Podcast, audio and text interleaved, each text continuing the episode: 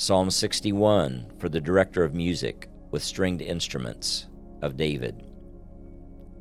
Hear my cry, O God. Listen to my prayer. From the ends of the earth I call to you. I call as my heart grows faint. Lead me to the rock that is higher than I, for you have been my refuge, a strong tower against the foe.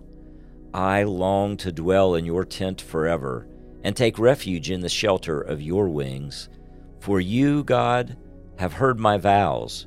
You have given me the heritage of those who fear your name.